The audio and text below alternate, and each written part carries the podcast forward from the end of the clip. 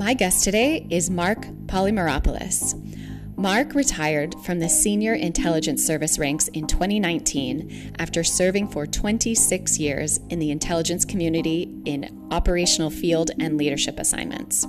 Okay, that's just a fancy way of saying he worked for the CIA.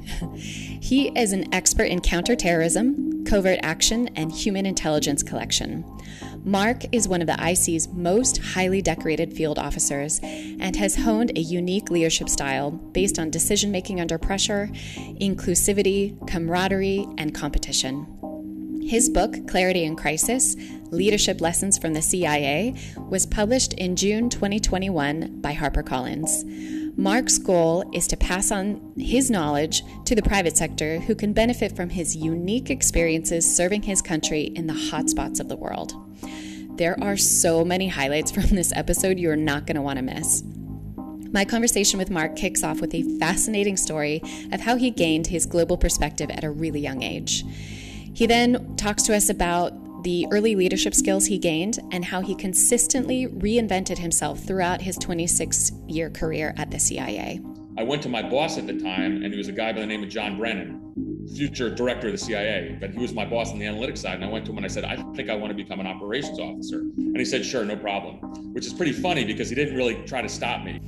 He also shares one of the best and honestly most extreme stories about learning on the fly I think I have ever heard. Which way does it fire? Like, I have no idea what I'm doing. It is truly unbelievable. You're not going to want to miss that story. Mark also shares with us skills that make a good intelligence officer and how he cultivated talent in non traditional hires. He also shares his experience of often leading through ambiguity and the importance of continually investing in and training your team. Just like his new book, Clarity in Crisis, this episode is full of unbelievable stories. You won't want to miss a second of this one. Mark Polymeropoulos, thank you so very, very much for joining us on the Bet on Yourself podcast today. It's great to be here. Thank you.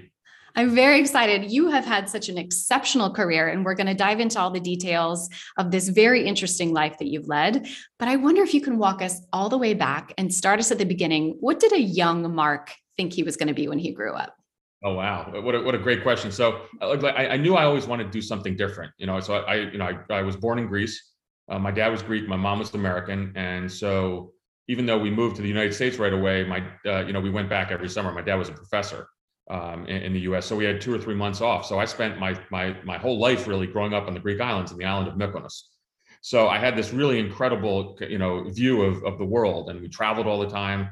Um, but I, I really learned that I wanted to do something different when my dad took a teaching position in Algeria and so at 10 years old, so he was there for a year. At 10 years old, my mom put me on an airplane at JFK Airport in New York by myself, flying through Paris to Algiers, where my dad and I drove 2,000 miles through the Sahara Desert in an old Volkswagen minibus, just sleeping in oases. And so, you know, wow. I, I, I, thought I was Lawrence of Arabia, and so I, I, knew I wanted to do something, you know, you know, global, you know, yeah. Uh, something different um, and and I also had a strong sense of kind of public service. So I, so I was thinking, you know, maybe maybe the intelligence community, maybe the State Department, you know, you know, I, I maybe you know maybe going to the military, uh, but something where I would I would see and experience, you know, something outside of, you know, I love growing up in New Jersey, but something outside of New Jersey. That's fascinating. What an incredible like childhood moment. Yeah. I can't imagine getting on that plane at 10 right. alone. Um, I come from a military background. My dad was a fighter pilot in the Air Force. I was born on an Air Force base. So similar like global perspective from a really young age. Right. Uh, service based, you know, family values of of really giving back to your community and thinking globally outside of your own. So that's really interesting common ground there. Although yours is much more extreme than mine was. Um, oh, so, no, it's similar. You know, it's it's just it's it's just wanting more. I think. Yes, wanting more. I love, yes. That probably is the underline between all the crazy decisions I've made across my life right. and career. wanting more. I love that. Um, so how did your how did it actually progress? What did you end up studying sure. and where did that take you into your first job opportunities? So I went to Cornell University for undergraduate and grad school. Um, so I studied, you know, government or political science and then my master's degree was uh, was on North Africa and the rise of Islamic fundamentalist movement. So I knew at that point I really wanted to do something with public service. And and you know, fact of the matter is the CIA had a recruiter on campus. Um, you know, I, it's always it's sometimes controversial. So this is back in 1992. So I think there were some protests on campus. um, about it. I remember a security guy with an earpiece as I'm walking into my interview. Um, but it's, it's it's something that I that you know I was pretty had my my heart heart set on. Um, and it turns out that's you know until writing this book and talking to you today and, and talking leadership stuff. But CIA was the only job I've ever had. So it's so I am I am really qualified to be an intelligence officer. You know, pretty qualified to talk about leadership, but that's about it. I think that's a massive understatement of your expertise here. So, what was it about the CIA that attracted you uh, originally? What types of skills were you hoping to learn? Because. I imagine now I'm curious about this actually. I find it really hard to watch movies about technology because I know what tech is actually like. Do you right. have a hard time watching movies about spies in the CIA? Yeah, of course. I mean, that, that's yeah. what, a, what, a, perfect example. I mean, that, that, and so, yeah, I, I just don't take it seriously. Now, every once in a while, you find something that's really good. And then you kind of you know jump on that and you talk about it with others. Maybe you talk about it in, you know uh, you know uh, in the media or on twitter on social media. Um, but generally most of the stuff you look i wasn't you know jason bourne. Um, my, my, kids think I, I, I was so that's fine. They can kind that's of fine. that in there. That's yeah. that's good. Um, but but ultimately no no in terms of you know the, the i think that i went in first to the ci i went on the analytics side. So i wanted to be an you know i was hired to be an analyst um, and that means analyzing all source information, whether it's report human reports from spies, whether it's signals intelligence from mm-hmm. communication intercepts, or just you know, or for or from open source. But I was hired in to do Middle Eastern analysis. Um, but after two or three years, I quickly learned that I wanted to go over to the operational side, which is the job of spotting, assessing, developing, handling uh, spies. You know, these are these are people from you know these are foreigners who work for other governments who you know uh, you know uh, or, or you know penetrations of terrorist groups who ultimately are, are providing information in the United States. And so I, I moved on to that based on kind of things just inside that I wanted to live overseas. That I thought I would be better at that. Um, but but ultimately, you know, the, the CIA was just an organization that I that kind of just I just gravitated towards. It made a lot of sense, and um, and again, I stayed there for 26 years, so clearly, you know, it was something that I really enjoyed, and and I got to be pretty good at, you know. Yeah. So I stayed at, at Google for 12 years, which is really unusual, especially in tech. That makes me like 1 million years old, basically. Um, and I imagine 26 years at a single organization is a very long time.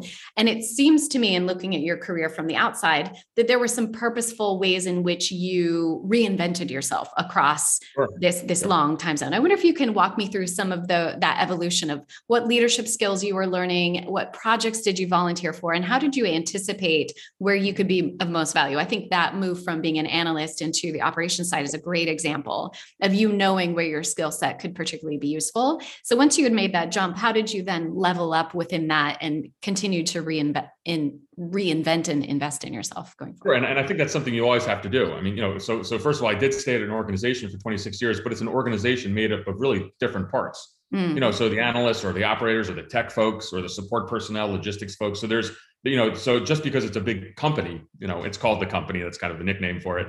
Just because it's a big company, there are certain, you know, you, you kind of find your niche, and and I and eventually I did. So I started off on the analytics side, and interestingly enough, and this is this is a great story. This is in 1993. I, I actually helped write one of the first papers on what we call the Afghan Arabs, and these were these were uh, uh, Afghan uh, these I'm sorry these were Arab nationals who went to fight the Afghan with the Afghan Mujahideen against the Soviets in the 80s and 90s. Um, and and so you know this was when the U.S. and the Soviet Union were, had this enormous struggle. The U.S. supported some of these you know Afghan groups, but there were some some Arabs from around you know around the Middle East who came were really radicalized. And one of the individuals we I wrote about in this paper was a guy by the name of Osama bin Laden. So think back to that, wow. back to 1993. Uh, but because this paper then got some some notoriety, I was able to then travel a bit. And so all of a sudden, I'm now going on temporary assignments to you know overseas for the CIA. And then uh, uh, in 1995 or so, I spent three months at a, at a, a, U.S. facility overseas, and that's where I fell in love with the operational world. So I was an okay analyst, but I thought, you know what? I, you can see, I'm, I'm, a people person. I'm, you know, yeah. I'm, I'm a storyteller. I love engaging with folks. I think just I was just better suited for it. And I went to my boss at the time, and he was a guy by the name of John Brennan, future director of the CIA. But he was my boss on the analytics side, and I went to him and I said, I think I want to become an operations officer. And he said, sure, no problem, which is pretty funny because he didn't really try to stop me from leaving. So, you know, and I was like, well, was I really the lousiest analyst of all time? And I joked about that with him later on. Uh, even when I, when I, you know, when I saw him when he was the director of the CIA, we joked about that. But I found my niche on the operational side, and making that jump is not easy. I mean, this is going from kind of sitting in an ivory tower back in, you know, Northern Virginia at CIA headquarters to spending my life overseas, where I ended up, you know, doing seven tours uh, in, in the Middle East. I spent almost three years in Iraq and Afghanistan. So my life radically changed, but it was exactly what I wanted to do. I just knew in, internally in myself um, that I was well suited for this. And, and I think you just have to be able to, you know, to be brave and take that jump. Um, uh, and then once I was on the operational side, I just volunteered for everything. I think that was one of the questions that, you know, so how did mm-hmm. I, you know, it, it's, it's not even reinventing myself. It's just, you know, you know, trying to find opportunities. Um, now I was, you know, I'm a great patriot. So when, when, you know, there were wars in, frankly, and, you know, war is not a good thing, but that's what we do. Yeah. Uh, uh, support the warfighter in the intelligence community. So when Iraq is kicking off or Afghanistan is kicking off, I was lucky is that I was one, you know, I was always on one of the first teams that went in. Well, is that because I was a great officer? Well, I think I was pretty good, but actually it's because I was there. I volunteered. You know, I, I raised my hand, um, and so you know, I think that these are these are really important lessons. Uh, you know, if you see something in front of you, you got to just kind of go for it. Because um, other people, look, there's a long line behind me um, who also yeah. wanted to go. I got to go, and I ended up, you know, really prospering because of it. Um, and you know, having this incredible career. But if I hadn't volunteered, if I hadn't had the courage to make those changes, I don't think I'd be here talking to you today. I think you bring up a really good point, and uh, an important element of that is being brave about it. Um, I learned early in my career at Google that being ready to raise my hand and take on a big challenge didn't necessarily need to equate being ready to be perfect. I oh, wonder if you can tell me a story about a time when you volunteered for something, you got it, and then you realized you were in a bit over your head. Is there a time when you really were oh. listening, oh. learning on the fly? I have the best story for you on this, and, and I love telling the story. So this was in, in Afghanistan. So I'm posted in the Middle East um, in uh, in early 2002 as there as we're, we're creating teams to go into Afghanistan. These are teams that have been made famous in movies. Uh, I wasn't in one of the first. I wasn't one of the first ones in, but these are still some of the early teams in early 02. And so I raised my hand. I'm, I'm, I'm at a U.S. facility, you know, uh, a U.S. embassy overseas, but they pull me out of that to go for, for, you know, three or four weeks or so to be on one of these teams in Afghanistan. You get some training, you go. I arrive in this, in the southern Afghan city of Kandahar, which is the Wild West. You know, I'm exhausted, I'm jet lagged. The first night I'm there, there's only a couple of us, and they said, Hey, we do watches, you know, we do night, you know, watches at night. So everyone sleeps for three or four hours. Just go up on the roof, you know, obviously, you know, if there's any kind of you know attack on our on our base, obviously let us know. We had some protocols. then one of the officers gives me this giant tube, and he said, "This is an AT4 anti-tank weapon." And so just and, and then he goes downstairs, and I'm I'm sitting up there looking at this thing, thinking like, which way does it fire? Like I have no idea what I'm doing. And I was like, I was like, wait, wait, wait, wait, come back. And the guy disappeared. And I was I sat up there that night, like like half laughing, like, well, first of all, you know, nothing happened, thank God. But the next day I was like, hey, you all better give me some training on this thing. Um, now, you know, I, I, in, I, in an ideal situation, we'd, be, we'd be back at a, one of our bases back in the United States, and I would be trained on all these weapon systems. But here I am. It's called an AT4. It's an anti-tank weapon. And I'm looking at it. I'm like, I might, shoot, I might pull the trigger and might fire backwards. I have no idea what I'm doing. Um, but I made it through because I was like, all right, you know, for lack of a better term, like F it. I'm going to yeah. survive this night, and then tomorrow morning, I'm going to grab someone and say, you better train me on this um, or we're all going to die. so, I'll never forget sitting up there in the middle of the night, think, just looking around, looking up at the Afghan sky, thinking, "What the heck am I doing here?" Wow. Okay. So that is the most extreme example I have heard of really just jumping in before you even knew. But I think it's a really great example of though, while most people probably won't find themselves in that exact situation, right. it is often um, a part of our career development where you sometimes just have to try it because you don't know what you don't know until you've sat on that rooftop. And now right. you know the questions you need to ask to be successful next time. And so, just in that first learning environment, being like, right, I'm going to try this out so I can now know what questions to ask to be successful, I think is a, is a big part of that. Whether that's a boardroom or a rooftop, I think the principle is the same. So, so here's where I think it really is applicable. And so, one of the things when I wrote my book on clarity in crisis is look, I, I, have my whole kind of you know uh, community of, of intelligence and special operations friends, and they're going to read the book and, and, smile and remember stories. But that's not who the book is written for. So one of my one of my you know uh, you know colleagues at one point said to me, "Hey, when you write this book on leadership, it better appeal to to know your your your, your all of our former crazy Type A alpha males and females, but also a librarian. Like a librarian's got to pick up this book and say, "I got this." So with that in mind, here's here's where this our, our discussion right now is really applicable, and it has to do with um, uh, you know, putting in for for you know for for jobs uh, or or you know mm. or or and and how I was mentoring younger officers. And one of the things that I found that was really interesting and we're going to get off on a tangent here, but this is I this love is it. really applicable. But so this was, you know, at CIA, we have not had a great track record of promoting, you know, female and minority officers. And one of the things that we found as as I was running promotion panels, but not really promotion, but as I was running, um, you know, job panels for for positions and in positions where younger officers were were, for, for example, going into first line management, Hmm. we'd have a set of five criteria. And so here's what would happen: you'd have the male officers who are completely unqualified in all five up there saying, "I can do this." yeah. You'd have the female officers who have three of the five saying, "Yeah, I'm not good enough. I'm not even going to apply for the job." Yep. And, and and this kind of stuff drove me crazy. And so so one of the things I was trying to kind of put in the culture of our of our organization, especially as as, a, as I was very senior before I left, is you know first of all you know dare to fail. You know you know take that step. You don't have to have five of the five. Now the male officer has zero of the five is not going to get the job. But what I was worried about always was that the female officers who had three of the five qualifications wouldn't even apply. Yeah. So how do you change the culture of that to tell everyone take that step, have that courage to jump forward, um, to, to raise your hand, and because you know maybe nine times out of ten you're going to get that job. Um, so I think that's where you know you know that that sitting on that rooftop in Kandahar with an AT4, you know there is something to be said for that. Um, uh, because because I did have some other qualifications. I wasn't massively unqualified to be there. I was a good case officer, an operations officer. Um, you know, but I, I had four of the five, but that one out of the five I didn't have. But that's okay because guess what? The next day I learned how to do it. Um, and so uh, you know that that would be kind of my lesson for everybody is is you know raise your hand, dare to fail, certainly dare you know you know be brave in volunteering um, for tougher assignments. That's how you grow. Hundred percent. I think there's so much. I mean, I never expected to be saying this right now, but I I see so much crossover learning comparing your career in the CIA to mine in tech, in especially in Sure. early tech when we were inventing things that no one had ever done or created before. When you're Right. really going into that unknown, we don't know what the right skill set is. We don't know how to anticipate what's on the other side of this adventure, and just you you have no choice but to make it up as you go and do the very best that you can. So clarity in crisis Right. sounds to me. I love the title of your book. It's really intriguing.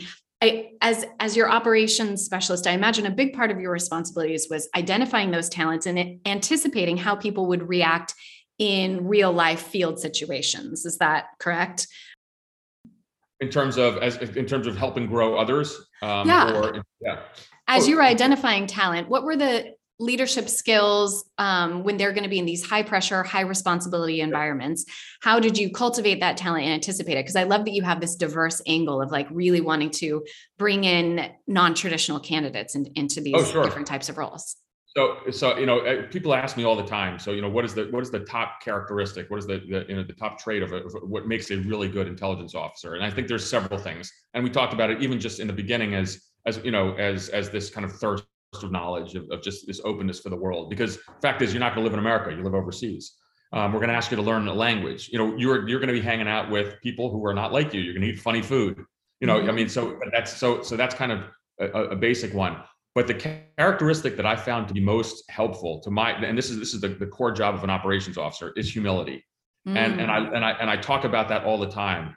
Um, because I have you know and and, and it's it's based on experience. I've had tremendous success, you know, in, in my career where things I did, operations I ran, you know, landed on the front page of the New York Times or the Washington Post. I can't talk about it. I wasn't Yeah. named in it.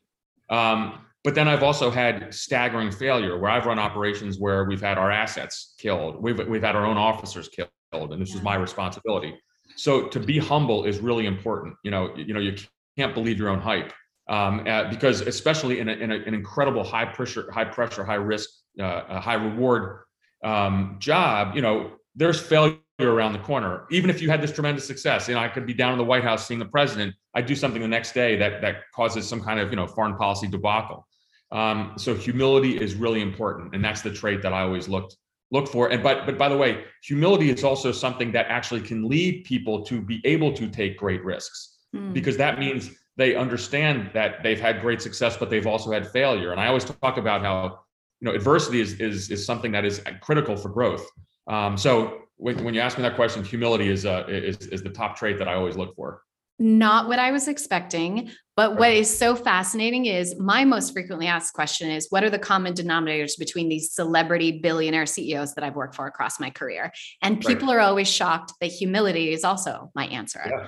That I don't think that's by accident. That if you well, want to lead teams and yeah. go where no one's ever gone before, you really need to be have an open mind, listen to feedback, anticipate needs, and be insatiably curious and uh, willing to learn really, really fast and pivot. And that's almost always from mistakes. So, so one of my principles in the book is adversity is the PED, the performance enhancing drug to success. And, and I always I, I call it adversity is your super fuel you know for growth. I mean and and I, the other thing is, part of the books i'm also a huge sports fan so I, I, use baseball analogies all the time. But there's also other sports analogies. I mean michael jordan got cut from his high school basketball team. I mean i, I love saying that all the time. So i would imagine your former clients mm-hmm. all had incredible adversity in their life because that's what yep. maybe that adversity drives them to succeed and succeed in manners in which if they hadn't failed they never would have you know, would never would have come back. And so you know look and, and trust me I, I don't like failing you know it's not fun. And failing in my business sometimes the results were, were catastrophic. Um, but that's part of life. It's going to happen in every industry. Uh, and so it's if you can learn from that you know that is key. And it all goes back to that that common denominator again is is, is being humble. Yeah. I can't imagine the extreme environments in which you've learned these lessons your career has taken you all over the globe for an incredible cast of characters that I imagine were very diverse, either in their roles or in their relationships to you, having to collaborate with people who aren't friendly. I wonder, is there are there some stories that really illustrate those lessons of collaboration for a common mission, where you really oh, yeah. had to pull the different strengths and different motivations into a single focus? Because I, I think that might be an interesting uh, comparison into my very nerd version of, of no, this no, world. not at all. No, I think you make a good intelligence officer. You, you might need another career change. you, can, you can pivot now again. Uh, no, because no, because honestly, because you have that sense of of you know uh, you know desire to learn and and, and an openness to experience new things, and so so one of the things that I loved, and again, all, all, I talk about in my book, when I talk leadership, I was a really good leader at the end of my career. You know, when I had a thousand plus people under my my command. At the beginning of my career, I was not. Everything I learned was based on kind of you know you know you know failure and mistakes, but then of course just growing from it. But one of the things that I, that I learned as as I learned as, as I led units um, and this happened. I, I, think that I had this eureka moment in 2012. I was a base chief in Afghanistan. So, so what we did, you know, in, in Afghanistan, CIA put paramilitary bases all along the border with Pakistan as we were collecting intelligence on what we call high value targets. These are Al Qaeda members who were, you know, still trying to do harm to America and Americans.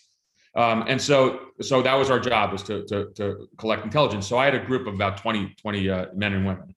So as, as a leader there, you know, it's really interesting because they're all looking towards me and I was more experienced than them. But one of the things that I found very, uh, I, I, found uh, uh to be pretty compelling, and, and, that led to our success is I was okay when I recognized some of them were better than me, when mm some of them mm. had talents that I didn't have. And so one of the one of the leadership lessons that I love talking about is, you know, you know, you, you, and again, this goes back to have some, to some humility, but the organization is going to rise based on the people who, who who are working for you, not based on your skills you know, I was good, but I'm not, but, but boy, the sum of our parts is, is so much better. And so, so I would sit around and I, I would love sitting around, you know, we, had a, we called it caveman TV. It's a fire pit in Afghanistan. So we sat around the fire pit 6,000 miles away from America, you know, every night. And maybe we smuggled in some, some adult beverages, um, even though we're not suppo- supposed to, but that's how I got to know my team. And here's, here's why, where it's important.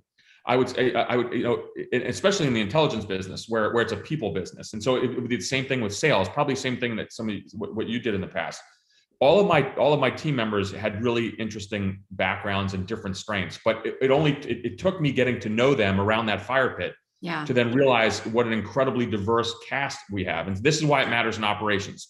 Let's say there's a target. That's a, that's that's a, that's an individual who we want to recruit there's a there's an afghan or a pakistani or foreigner who has information that the United States needs. Well, I have 20 people under my command. Now, we're going to do a targeting study on this individual, and we're going to learn that he or she loves English Premier Soccer. Or let's go. You're, you're in you're in Spain right now. Yeah. You know, no, they they they love the football club Barcelona. I guess I guess Messi left. I know, you know. just left. That's crazy. Okay. He's going so, to Paris so now. He's going to PSG. That's right, yeah. to Paris. And so so ultimately, we know this this target loves soccer. Well, I sat around the fire pit for you know for every day for several weeks, and I find out one of my officers, you know, she played college soccer. Well, wait a second now. So Yeah. we're trying to get to this individual. Well, I have all of a sudden I have someone with incredibly and and and and, and she played college soccer. We know this this this target is a fanatic. Who who which officer am I going to put to try to recruit this individual? Same thing if it was in sales. Same thing in any Yeah. any industry where it's a kind of a a person to person contact. So that's why you know getting to know this kind of diverse um, you know group you have under your command who have really different skills uh, uh, you know strengths and skill sets is, is so important. And again, I, I I can talk a big game. Look at me. You, you, you can probably see. I could probably go talk to that that individual about soccer because I watch it on ESPN. But how about getting my officer who played college soccer? Mm. Um, you know, and so that's where that's where I think this all comes in. I have done the nerd version of caveman fire pit TV. Okay, yeah. I think, but it's absolutely, you're so right. But as I'm, as I'm hearing your story, I think of many, many memories and moments across my career where we did the equivalent of that, where we were in, um, and it's almost always when you're in an environment that's unusual. We're Yeah. having a unique experience together. You're outside of your habits or routines, and you get to know your teammates in a different way. You're talking about something that's never come up before, or you're in a moment of crisis. I actually think it's interesting because I, I call my Google teammates my foxhole friends. I mean, you Right. quite literally have foxhole friends. But the reason we we call each other that is these are the people that I've been with in war rooms. Again, a military term that No, no, nerds Yeah, have no, appropriated. Uh, not a real war room, but our war rooms are when we're in code red, where we've got some kind of security vulnerability. Gosh, I'm realizing how many, how much of our terminology is like wartime based. that's so funny. But where we've been up all night to solve a problem that's really important to our users. And who is the person you want next to you at 3:30 in the morning to really get Right. the right results done? And if you haven't invested in those, cultivated those relationships in advance, you miss those opportunities to solve these problems in creative ways. Right. So one of the biggest mistakes I made early in my career was not prioritizing that that caveman fire pit moment where you're just bonding over some kind of shared experience at the end of the day. and I call it um, developing your friendship currency. Not that it's necessarily needs to be transactional, but that's who's really going to come and show up for you when you're in a moment of crisis, which you quite literally I, I agree. I agree a thousand percent. And you know, Mm. one of the principles in my book I call like it, it, call family values. Everything's got to be catchy, you know, when you write a book. So I call it family values. But but and and I use this term and I use it. Uh, uh, uh, what I'm going to say now, I actually do believe. So you have to have a sense of kind of love together. Now, Yeah. you know, you're really not going to like all the people you work with. That's okay. But but when it comes to, to a time of crisis, you do have to have that sense of camaraderie. And I remember times where I had to make decisions under pressure. The whole premise of my book is is at the end of my career, I was really good at at at, at, leading when there was a lack of situational awareness, where there were Mm. times of ambiguity. You know, I love the gray. I, I you know so so I wanted to be the one to be in that situation where everyone wanted to flee, and I was good at it.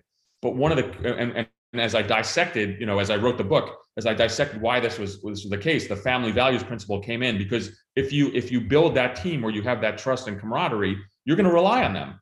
So I, I, you know, I remember being being you know given really different you know problem sets is a perfect way of saying it. So whatever kind of operation we'd have to run um, looked impossible, but I would be like, we're good, we got this, because I knew the team was so tight. You know, I had mentored all of them; they had learned together. Um, you know, I knew their skill sets. And so when you go to battle with them, and you can use that in the corporate world as well. If there's a crisis, again, what you're talking about, you know, with Google, there's a security issue. You have to do some kind of patch. There's probably billion dollars at stake. Yep. You know, the people, you know, you, you look to the left and to look to the right of you. And sometimes when you say, I got a great team here, we're going to do this, that's an amazing feeling. Um, now, sometimes you don't do that. Yeah. And then you realize, boy, I, I wish I had done that, or or we have some work to do in the future. Um, but I really believe you can build those teams which have those family values, which is not a is any not it's not a moral statement. It's just a it's this kind of tight camaraderie um, where you can you know you can walk into fire with people and and really you know be able to rely on them. Hi there. I just wanted to take a quick break from this fascinating conversation to invite you to buy my book, Bet on Yourself. It's available wherever you like to buy books. In Bet on Yourself, I'll take you on a deep dive into the best practices I collected by watching the exceptional careers of my CEO mentors, including Jeff Bezos, Marissa Mayer, and Eric Schmidt. I also share stories of what it was like to work at Amazon and Google during the foundational years of those companies and the internet. I use my own career as a case study for how to translate the habits of these super performers into any career at any stage and within any industry. I also attempt to answer the question of why all three of these celebrity CEOs chose to partner with me in order to fulfill their most ambitious goals, and how I am now going to do the same for you. While these stories are fun and fascinating, what I hope for most is that you will walk away not only inspired, but with a playbook for how you can take action, recover from setbacks, and create your own wild adventures and joy filled success stories, and a work life centered around your personal mission and values. Okay, let's get back to the podcast interview and more examples of how taking even seemingly small bets on yourself can lead to extraordinary results. I have a two part question that came to mind as you were describing that. So your book has nine key leadership principles that yep. you've you've um, pulled out from your career. I'm curious. One, I'd love to hear more about them because we've just scratched the surface on two or three sure. of them. And second, how much of that did you learn through formal people management training and operations training? And how much of that, what percentage of that was actually just on the job in those gray zones, like you had to learn it in order to survive or motivate or or, or be successful in your mission? I think I would say, and I, and I, and I, and I, and I mean this seriously, it was 100% of what I learned just in the streets of the third world. But with a, with a component of I had really good unofficial mentors along the way. So mm. CIA does not do interestingly enough. I'll get in trouble saying this. They don't do very good leadership training. I mean, I think a lot of companies probably have that same kind of problem. Yeah. Because we're so busy. You know, since 9/11, we've been running you know a thousand miles an hour. And so, so we are not very good at leadership training. The military is, you know, so mm-hmm. so if you if you rise to the level of colonel in the U.S. military, have a 20 year career, you've probably taken two one year stints going to do some leadership school somewhere in the United States, um, National Defense University, or you know, or something in, in the sense mm-hmm. of of you know spending a year thinking and, and, learning about leadership. CIA doesn't do that, so I learned everything from firsthand, you know, on the ground uh, experience. But the key thing is, I did have some mentors who really kind of helped me along the way, and and and, and, and I, will tell you about one of them. His name was Charlie. He's, he's, he's uh, highlighted in the book. His real name was, of course, Charlie Seidel. He's passed away now.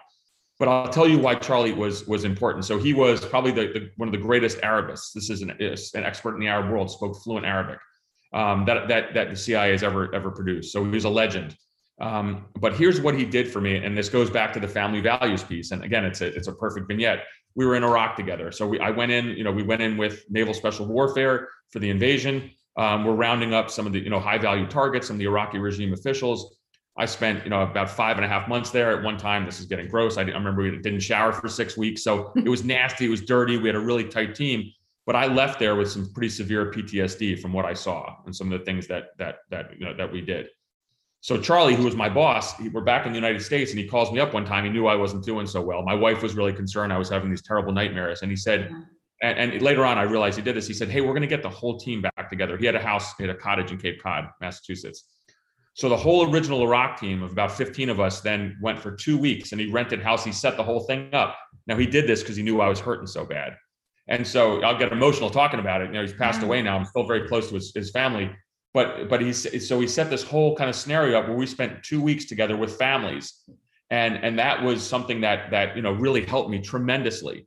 Um, so you know, and so so if that's the kind of mentor that I had, and that's the kind of officer as a leader that I tried to be for others um, as I got more senior uh, as well. So that goes back to that kind of family values of statement of, of, building these teams. And look, see, I didn't have a normal job. This is not a nine to five job, no, um, at all. And so you know, you recognize that um, it's pretty unusual, but there's still some things that that you know you can do as, as a as a manager as a leader to really help. And that was I love that story and you know, I'll be forever be grateful, you know, for him because you know I was I was hurting and he recognized that and he took some steps to to make me better. Did that mentorship relationship come um, based on some proactive steps that you took to seek him out, or did he identify uh, a unique talent in you and really he was the one who, who proactively cultivated? Or I imagine it was a little bit a combination of both. It was, a combination of both, and and so and here and here's you know again I worked for him in several you know CIA stations. These are CIA offices you know overseas, and and, and I think you know he he recognized something that that I had in terms of talent, um, but he also but he actually did this for others as well. I mean he just had this incredible warm heart. Now I excelled, um, you know, based on a lot of things. Again, volunteering, luck, um, uh, but you know always always kind of being in the moment. Uh, but I think it's it, it, was it was a combination of, of of two things. But he really believed in that process of, of mentorship. I you know, I write a weekly column back in the United, you know, back back here in the, in the U.S. Uh, uh, for for the Washington Examiner on intelligence, and I wrote an article about him called "The Last Great American Arabist," and in that I talked about there's probably this is someone who has affected the career of probably the entire cadre of, of CIA's Middle East operations officers because of his mentorship. Wow. So again, and, and, and let me go back to my book. One of the principles again was called be a people developer. That's what he was all about. So at the end of the day, and Charlie had just like I do in my basement, I have a I have a whole bunch of fancy medals. I mean, I'm sure you know we're gonna maybe we'll talk about or not. I don't want to. You know all these you know these great heroic things that that I've done. I can't talk about it anyhow. But but uh, you go in my basement. There's stuff all over the wall from all over the world. There's all these fancy medals. I was one of the CIA's most de- decorated operations officers. Nobody cares right now. What matters is that I, I I mentored a whole bunch of officers who are now in senior places, and they remember me as a great leader. Not that Marc ran this operation. So your legacy is going to be how you develop people. Charlie's legacy is how he developed me. My legacy is going to be how I developed others. And you know, I did a book signing, um, you know, a, a, a month or two ago. It was actually I think it was that the when my book came out on June eighth, and and one of the officers who I mentored a long time ago came and he said to my son, he took him aside. He said, Marc was the greatest leader that that I ever had. And and right. And I I mean, I wish I I knew about that at the time, but wow. that's all that matters. You know, I passed the torch. You know, all that fancy stuff downstairs in my basement, all the New York Times or Washington Post covers. I'll go down there with a nice glass of bourbon and think, wow, I was the greatest, but no one cares. what matters is how I developed others. And, and that's what I'm really proud of. And that's what Charlie did for me. Marc, I think that's such a beautiful highlight of of what you shared earlier about humility being a core part of true leadership. Um, it really is about the people. You remind me of the famous Maya Angelou quote where she says, um, People will forget what you said, they'll forget what you did, but they'll never forget the way you made them feel. Yep. And clearly, your team remembers and respects you because you prepared them, you invested in them, and you made them feel seen seen, valued, invested in, prepared for life threatening situations. You never forget someone like that in your life. And I'm sure that there are so many moments that you cannot share. But I am curious, I, I really am curious about your book writing experience and how you oh, yeah. how you did you translate these experiences into a book that would be applicable to multiple different types of lives and growth stages and career aspirations. What was that process like? Because you you actually have mentioned these i wasn't expecting this several nuggets of writing experience that probably right. helped you be prepared for this moment from being an analyst to writing yep. those reports to doing the weekly column. So it sounds like writing has been part of your processing and your learning experience for a long time. So was that something that you feel like a message you've been cra- crafting all along? Or was this something you sat down with truly a blank slate and thought, right, how do I translate these best practices for those not in the CIA? Sure, sure. No, it, it's it's a, it's a great question because you know writing a book is such a such a you know a journey. It's an amazing experience, you know, as you know. Um, and so I think that I, I, I knew I was a good writer. So again, I was trained as an analyst by the CIA. It was it was it, you know, and and they train you really to be, be very concise, um, uh, you know, and and have a, a, certain methodology in in how you write. Um, and so it, you know, while I'm long winded in my chats, as you can say, verbally, I'm not as much when I'm when I'm writing. Um, and then, and then when I was an operations officer, you know, the old adage was, you know, if, if it, it, you know, it didn't happen if you didn't put it on a, on a, on a cable, if you didn't write it down and send it in. So you had to be a good writer, especially when you're writing about people's motivations. You know, the assets that we recruit. What are their motivations um, to, you know, to spy for the United States? So you had to be had to do that but ultimately i think you know at, at the end of my career I, I, wanted to to do something a little different. I didn't want to write an autobiography. And and while the book does have a lot about me and, growing up and all these great I, I, tell great stories. So there's a lot of great war stories but but but i but when i when i left i was just known in the agency as a really good leader. And so i wanted to kind of pass that on because i did start thinking about um, you know for my you know next part of my life is is you know what can i do? And i loved I, I, at the end of my career i loved the mentorship and the, and the leadership part of it. And so the most fun part about my life as a CIA officer was when I was a street case officer early in my career. So I'm on the streets of Cairo, Damascus, Amman, Kuwait, Baghdad, um, you know, Kandahar, Kabul, etc. Um, you know, spotting, assessing, developing, recruiting, handling agents, and so that's the most fun. Then you get promoted, and by the end of my career, where I was, I was frankly in charge of CIA's clandestine operations in, in all of Europe and Eurasia. I had thousands of people under my command.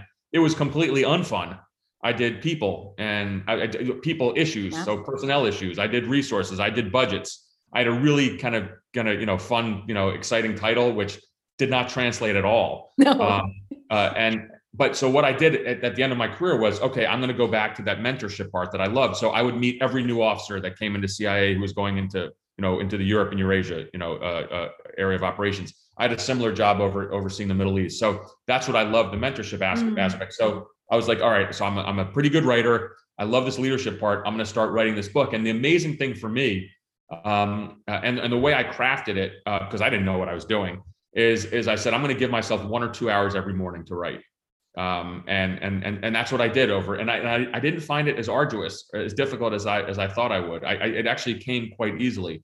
Um, there was certainly I had my editors at, at HarperCollins that were tremendously helpful because I really you know you know what kind of am I writing in the third person? You know what am I yeah. doing and, and how you how you mm-hmm. write the, the, the stories and, and the vignettes. There's obviously you know a way to do this, but I didn't find it as difficult as I as I thought I would. Um, and I think that's where I am now, and, kind of in my life and my kind of second career is I love the writing aspect of mm-hmm. things, and so you know, and so you know, maybe there's a a second book in me or not, but I do a lot of writing, you know, in the you know, it's certainly in the in, in the press and the media.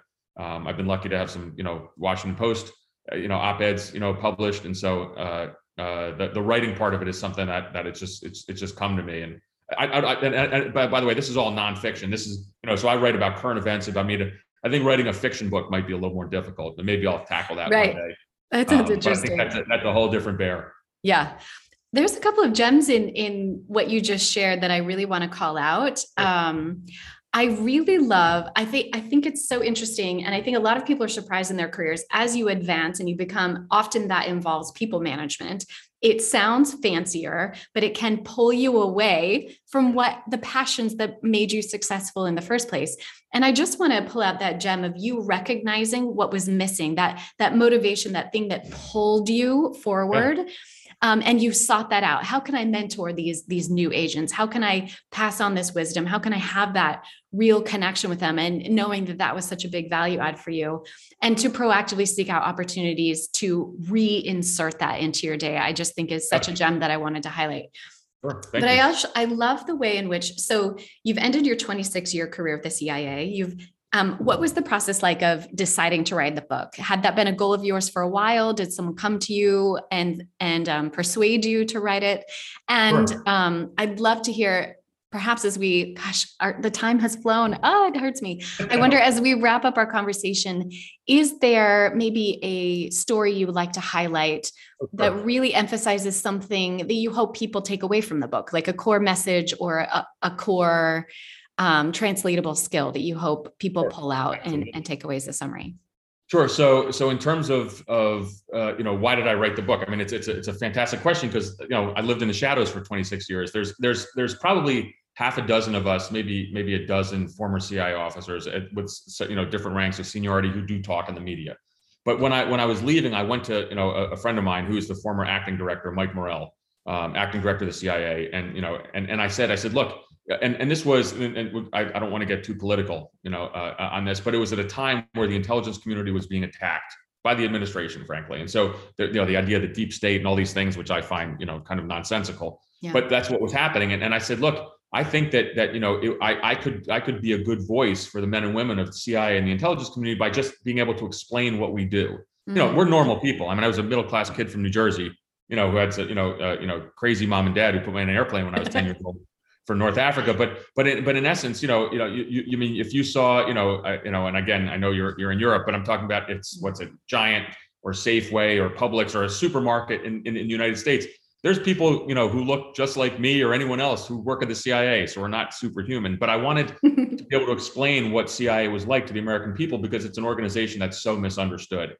Um, and and the fact of the matter is, you know, since you know since 9/11, we've been helping protect you know to keep America to keep Americans safe, and they can you know they can sleep well at night. And so so I wanted to just tell that story, and by doing that, that means going into the media. That means writing.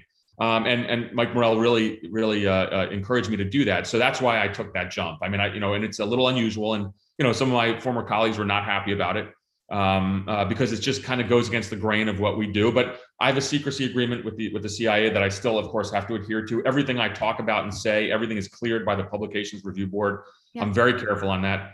Um, but I wanted to tell the American people what I, you know, about an institution that I think is indispensable. So, you know, that is, uh, you know, that is something that is that is really important to me in terms of of stories. Wow, I have so many kind of great, you know, you know, you know, operational and war stories in the book. But but I think you know here's one, and I think it, it goes exactly you know what I'm talking about now. Um, why I wanted to explain why I wanted to talk about the CIA to the American people. And so I go back to the whole premise of what I did as an operations officer. So my job was to to you know to handle and recruit agents, and these are these are foreigners who we recruit to provide information in the United States. Sometimes they do it out of out of you know very you know altruistic motivations. You know maybe they they love the American way of life, the system, democracy. Some maybe they need money. You know sometimes it's just a financial need. Maybe they have a sick kid who that we can provide health care for, but there's a motivation that causes them. You know I always called it a, it's a it's a, my job was was you know, I was in a psych 501, not a psych 101 class because of that human element. But here's the story. I know I'm getting long winded here. Here's the story. So I'm in Europe one time and I'm training an agent and he's a member, you know, he's a, he's a foreigner. He's a member of another country's diplomatic service who we recruited. And we're going back into a country, which is a really kind of bad place. It's an autocratic country, um, certainly not friends of the United States. And so we're sitting there and we're, we're tra- I'm training him on, on how to evade surveillance and some communication techniques. And he says to me, Marc, he says, look, I know that you know we're going to spend two years together, and I'm thinking to myself, you know, I hope he makes it to two years, but he he did, um, uh, and that because that's the stakes in this in this country where we're where we're running him. And he said, but and and we're going to meet maybe once a month, once every three weeks, with these really effective, uh, really special tradecraft techniques to keep him safe. Um, and he said, so you're going to think of me every now and then, but let me tell you something. I'm going to think of you every single day. You know, I, I, he goes, I know you're going to be watching, you know, American football in the middle of the night on Armed Forces Network, you know, AFN um, you know, you have other things to do. You have your family with you, but I'm going to think of you every single day because if you make one mistake, you know, I'm going to die and my whole family's going to die. So just keep that in mind. And I was stunned by that that level of amount of responsibility. Um, and and I, I was a I was you know I was a I was a manager, but a junior manager at the time. And so so I did two things with that. One is it certainly motivated me to be better, but it also gave me a story to tell to my junior officers because I was a first line manager. I had people, you know, I had four or five people directly under me, and I'm like, okay, everyone, this these are the stakes. You know, so we, you know, we cannot make a mistake because people's lives are, you know, are are are, at risk here. And so I, I love that story, and it was a really good motivator to others, um, just to to you know, so we could have our game faces on and and look, we're human, so you're going to make some mistakes, but but you know, this was these really this is really high stakes uh, high stakes business, and so uh, uh, uh, I love that story. And and the good news is this this individual ended up working for us for a long time, and then he made it out of his country and is safely ensconced, you know, somewhere else with his family. And so, wow. but I, I, love that story because it talks about the nature of what we did, but also about how I was, I was able to pass it on to my junior officers, just to talk about, you know, because every once in a while there's stuff you do that you, you know you got to be this. Hey, this one, no mistakes on this. You got to have your game face on. Wow, Marc, what an incredible career and responsibility that you've had. A burden that you i'm sure still carry and feel on your shoulders today. These these people these experiences some very failures in the realist sense I, i'm sure is something heavy. But thank you so much for not only your service to our country but also to passing these lessons forward and inspiring the next generation of leaders to be so value driven to be humble to remember their teams and and the people that we're serving and to to make sure that that's always at the center of, of what we're contributing to this world my favorite last question to ask is what excites you about the future obviously your book and, and getting this out into the world is something exciting but what do you think is next for you what what makes you jump out of bed in the morning Oh boy! Uh, so I mean, certainly a couple. Well, hopefully, with the well, I was going to say with the pandemic ending, but I'm not sure it is. Fingers uh, crossed. Yeah. But but so what what what it really excites me is the ability not only to tell the story, you know, here in the United States, but to go over to you know, go overseas and do it as well, because these are these are you know leadership principles that certainly um, apply you know across the globe. And so just before the pandemic hit, you know, I, I made it to Greece, you know, where I was born, and I gave a whole bunch of speeches on leadership, and it was like wow. you know the, the you know the son coming home, and I was oh. you know oh. warmly